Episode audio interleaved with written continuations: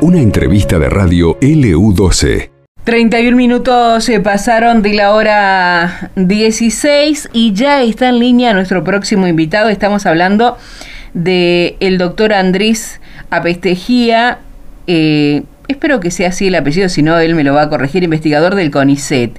Doctor, buenas tardes, Laura Gorosito, ¿cómo le va? Buenas tardes, Laura, ¿cómo te va? Muy Este, bien. El apellido es Apesteguía, pero Apesteguía. Lo, lo más grave es que el nombre no es Andrés, sino Sebastián. Ah, bueno. Le digo mal el apellido, tengo mal el nombre. Vamos, vamos a empezar de nuevo. Empecemos. de Doctor, nuevo. ¿Cómo le va? Igual me, me pusieron muchos nombres a lo largo de mi vida, pero, pero Andrés es nuevo. Bueno, si le gusta lo podemos implementar, no hay problema. Vamos a implementarlo. Eh, yo lo estaba buscando a través de las redes sociales y la verdad que no, no, Andrés no me aparecía y yo digo, algo estoy poniendo mal. Entonces le iba agregando cosas como investigador, con ICETICA, y me ponía algo más, pero tampoco aparecía.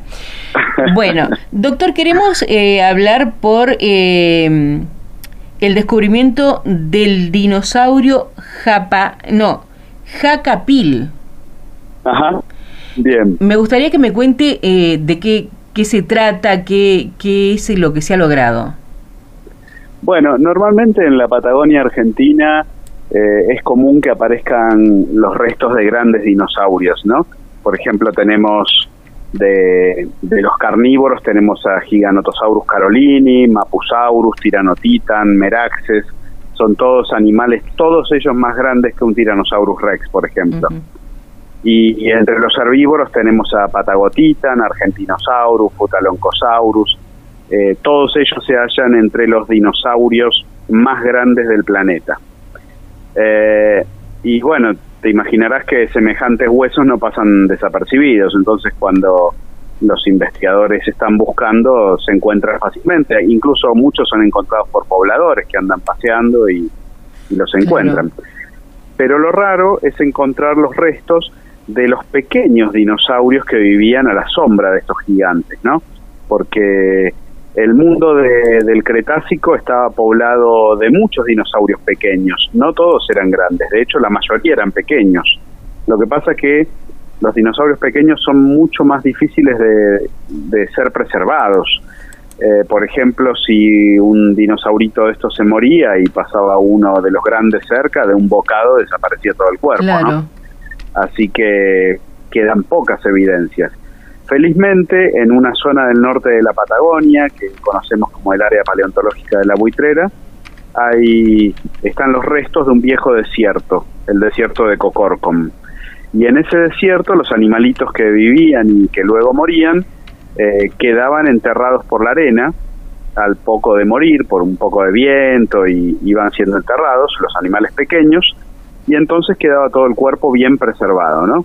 Y cuando dimos con estos, con estos restos, se abrió toda una puerta inesperada de paleontológica que nos dio a lo largo de los últimos 23 años una gran cantidad de hallazgos, no todos dinosaurios, aparecieron por ejemplo serpientes con patas, cocodrilos terrestres, eh, tortugas, pequeños mamíferos con dientes de sable, eh, y también dinosauritos, ¿no? Como Buitreraptor, Alnayetri y ahora Yacapil. A mí cuando eh, he hablado en varias oportunidades con distintos científicos que eh, están recorriendo la Argentina y que hacen este tipo de descubrimientos y, y hablamos de los animales que había y la verdad es que yo me transporto eh, a la película Jurassic porque me parece que me logra, me, me cuesta creer de que haya sucedido y que hayan existido y con esas dimensiones. Ustedes lo vieron, lo, pudieron eh, tocar los restos, o sea, es más normal, pero para una persona común como yo, me parece casi una fantasía. bueno, este, cuando, cuando uno se acostumbra a, a ver los tamaños de estos animales, eh, no son tan gigantescos, tan colosales. Por ejemplo, las películas a veces nos engañan un poco, ¿no? Eh, por ejemplo, en una de estas de Jurassic World, que muestran a un gran reptil marino que se termina comiendo un Tyrannosaurus Rex, este o sea, está súper exagerado. Por ejemplo, este animal eh, medía, eh, ya que, que, es una locura, ¿no? Medía 15 metros de largo. Y en la película lo hacen de más de 50. Claro, se, se le fue la imaginación. Claro, es una exageración que uno los ve así en la peli y dice, wow, qué cacho de animales que existían. Y no es así, o sea, eran grandes, eran grandes, pero ni todos eran grandes, ni los más grandes eran tan grandes como nos lo muestran.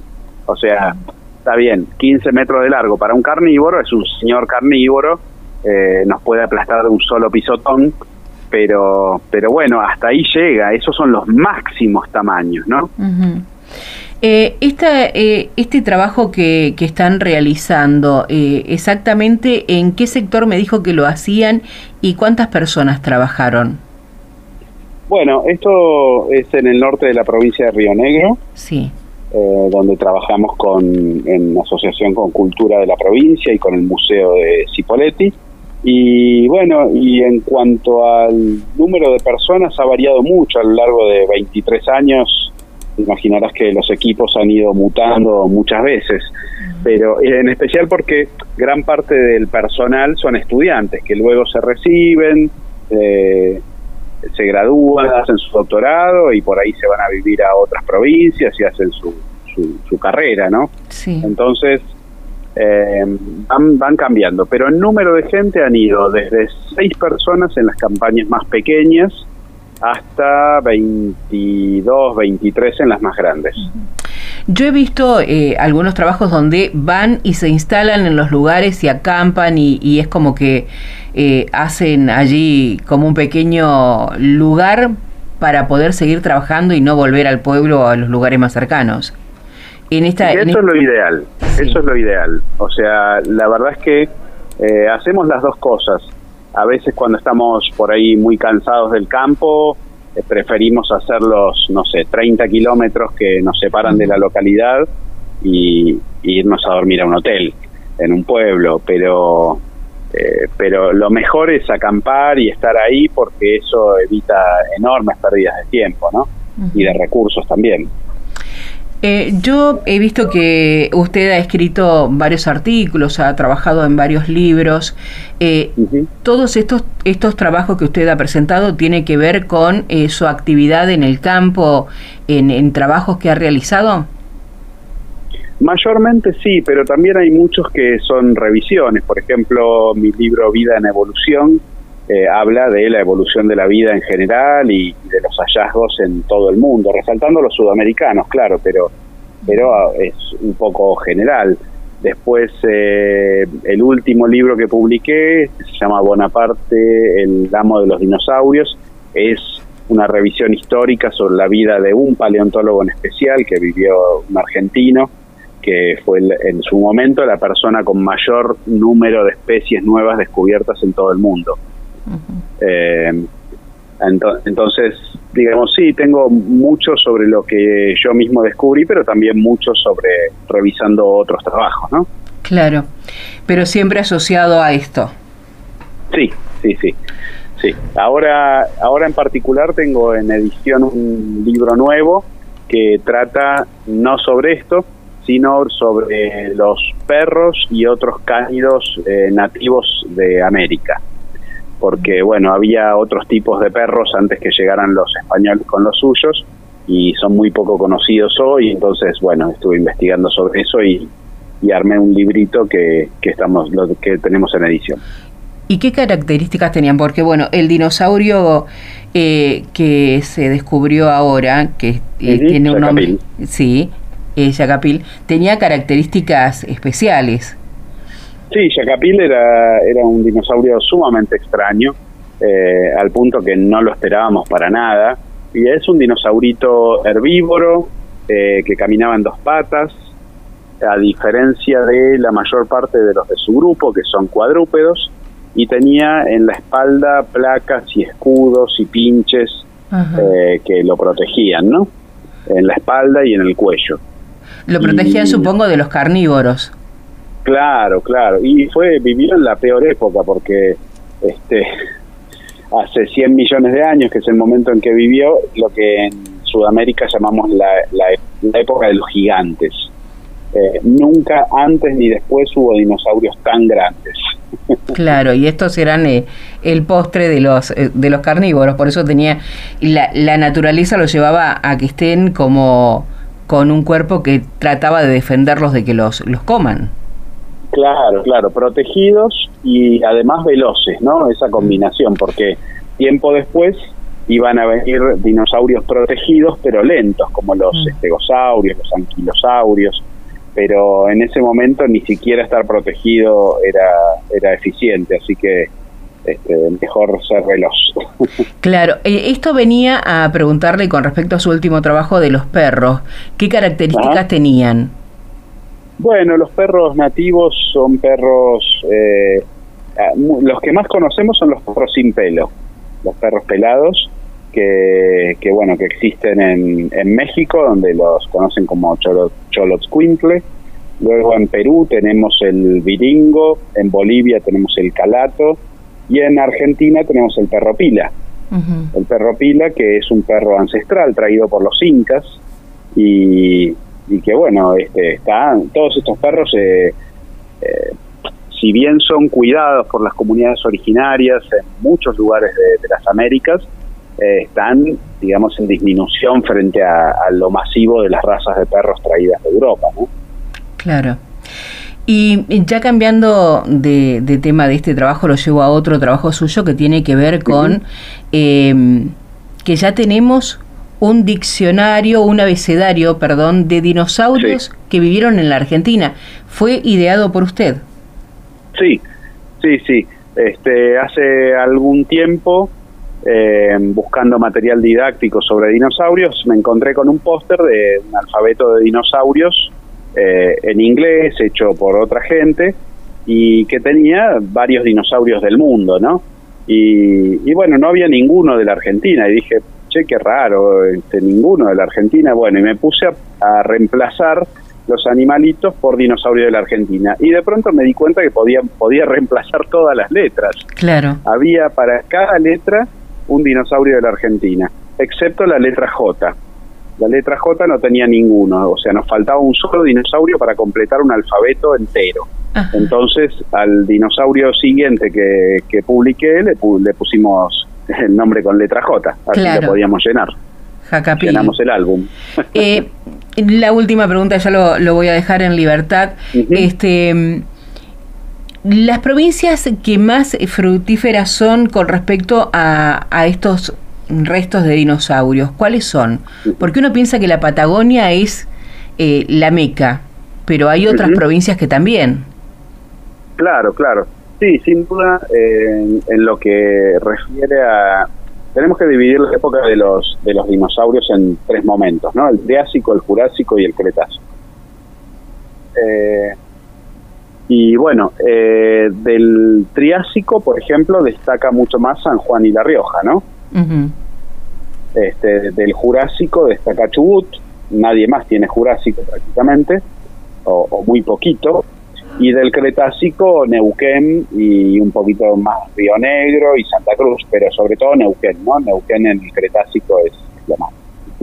Bien, la verdad que, bueno, yo estoy viendo mi alfabeto de los dinosaurios que vieron en la Argentina, me parece genial. Yo no sé si esto se va a implementar en las escuelas porque me parece que, que sería lo necesario para que los chicos comiencen a conocer y a trabajar con respecto a lo que fue parte de, de la Tierra y de la Argentina en sí con los dinosaurios? A mí me parece que, es, importante porque eh, es una referencia más a, a, las cosas que hay en nuestro, en nuestro país y hoy justamente le respondí a una, a una periodista de Clarín sobre este tema que me decía que por qué yo lo consideraba importante, ¿no?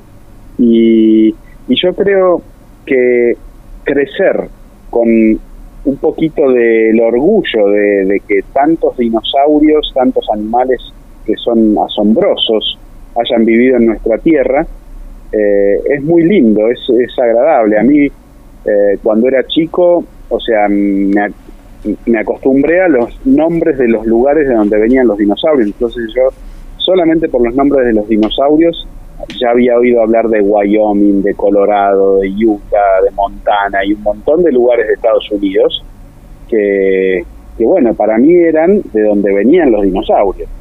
Y a medida que fui creciendo y también encontrando los propios, las provincias argentinas empezaron a tener una relevancia y un nombre que termina siendo conocidos por, por niños y niñas de otros lugares del mundo, ¿no? Que de pronto eh, te dicen la palabra Neuquén eh, como, este, como lugar de procedencia de determinados dinosaurios que, que ellos admiran. Claro. Eh, con lo que me acaba de decir me da la pauta de que desde muy chico ya sabía que iba a ser lo que es ahora un investigador de, no sé si del CONICET, pero sí que tiene que ver con los dinosaurios. Sí, yo eh, en ese momento no lo tenía tan claro como profesión, pero sin duda era lo que me gustaba y bueno, cuando pude lograr que eso sea mi profesión fue el momento más lindo de mi vida porque eh, realmente trabajar de lo que a uno más le gusta es, es, inmejorable, ¿no? ¿Qué, ¿Qué, siente Sebastián cuando, cuando encuentra el resto de algún fósil, algo de del pasado, de tantos millones de años? ¿Qué pasa por, por su cuerpo, por su ser? Bueno, eh, las cosas cambian, ¿no? Yo, eh, como ya con tantas, unas décadas de, de hallazgos, eh, encuentro, o sea, a ver, en los lugares donde busco, normalmente encontramos, cada una de las personas que va encuentra dos o tres esqueletos por día. Entonces, ya no es eh, saltar en una pata cada vez que uno encuentra algo. Es como más cotidiano. Es cotidiano, es parte de nuestro trabajo. Lo, ahí donde lo que más destaca, lo que nos emociona, es entender qué es lo que encontramos. O sea, em, a mí ya encontrar un cocodrilito más o una tortuga más o, incluso algunos tipos de dinosaurios que son relativamente comunes, eh, no me fascina tanto como por ejemplo encontrar una rana. Una rana en el lugar donde yo trabajo, que era un desierto, es una cosa completamente inesperada y, y, escasa. Entonces nos puede dar muchísima información, mucha más información una ranita que un dinosaurio. Claro, porque uno se plantea cómo era el medio ambiente donde se, donde se desarrolló ese animal que ahora es un desierto. Claro, claro, claro. Ese, ese fue el, el gran desafío para nosotros, entender el ecosistema, entender el ambiente de ese lugar en el pasado. Exacto. Eh, doctor, muchísimas gracias. Un placer hablar con usted. Este, siempre aprendo algo. Me cuestan mucho los nombres de los dinosaurios. Voy a tener que llevarme ese, eh, ese abecedario a mi casa para aprenderlo. Pero me parece genial para los chicos. La verdad que yo creo que se debería implementar. Eh, muchas gracias. No, gracias a ustedes y bueno, eh, a su disposición. La próxima vez lo, lo, presentamos como corresponde, con nombre y apellido correcto. Gracias. Hasta, luego. Hablábamos con el doctor eh, Sebastián Apesteguía, él es eh, investigador del CONICET y este descubrimiento que ha realizado em, hicieron además la presentación de la especie Jacapil cañocura es muy difícil de decir, decir que no lo tengo que decir a cada rato, si no sería un... Esto pasó en LU12, AM680 y FM Láser 92.9.